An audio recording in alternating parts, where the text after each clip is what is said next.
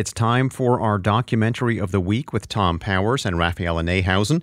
They are the co founders of the Doc NYC Festival and the Pure Nonfiction Podcast. Thom has this week's pick.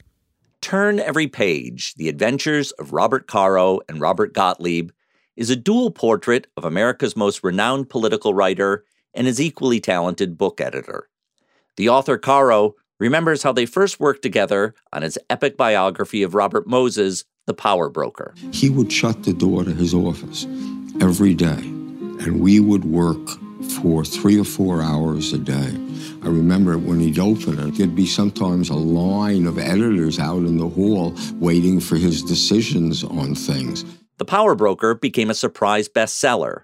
Caro then embarked on a multi volume biography of Lyndon Johnson. Pantheon publisher Lisa Lucas describes his perspective. He does this incredible work of reminding us how the world is really built and how power changes all of our lives.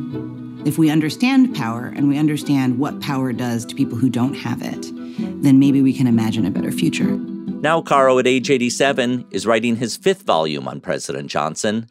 Gottlieb, at age 91, understands the clock is ticking but he believes their work will live on. Because I am constantly coming upon books written 30 or 60 or 150 years ago, and they're real for me.